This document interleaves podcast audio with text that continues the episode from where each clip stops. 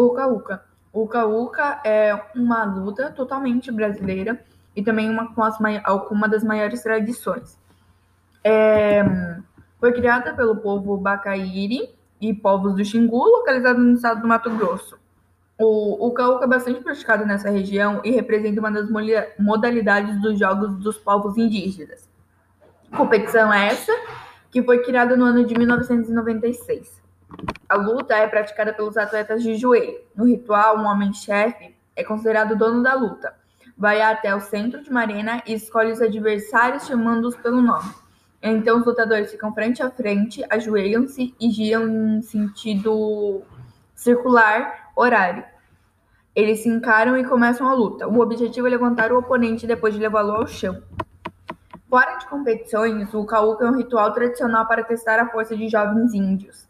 Geralmente é feito após o Kuarup, ritual Xingu de homenagem aos mortos.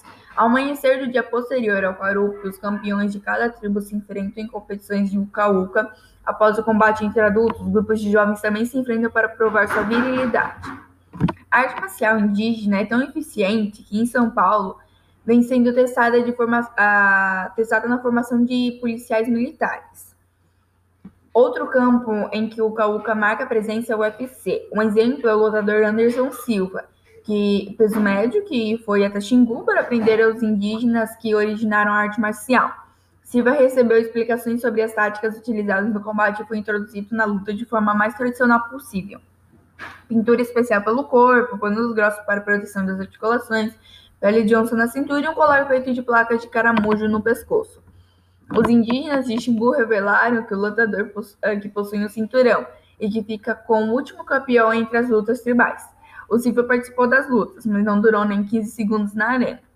Podemos dizer, então, que o ucauca é uma das nossas lutas indígenas aqui do Brasil. É totalmente brasileira, eu não sei se encontra em outros lugares do mundo. Aqui eu não encontrei, mas é uma luta que, como se dissesse assim, precisa realmente ter muita tática e força para conseguir vencer.